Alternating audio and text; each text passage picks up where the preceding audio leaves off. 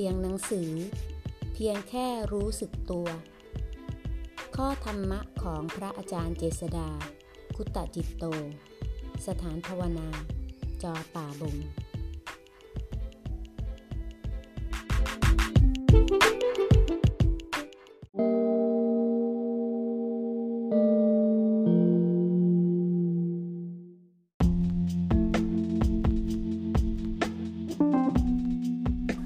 หน้า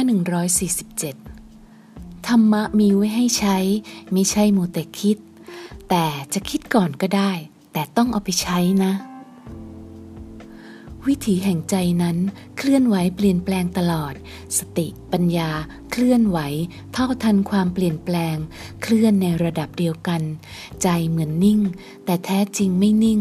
เห็นความเกิดดับ จนพ้นจากความเกิดดับ พบธรรมเสถียรไม่เปลี่ยนแปลง ผลแห่งอดีตที่เคยทำมา ถ้าปัจจุบันไม่มีเราคอยรองรับ ย่อมพัดผ่านไปเหมือนสายลม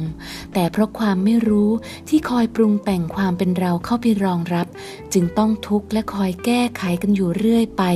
จนยากเหลือเกินที่จะจบสิ้น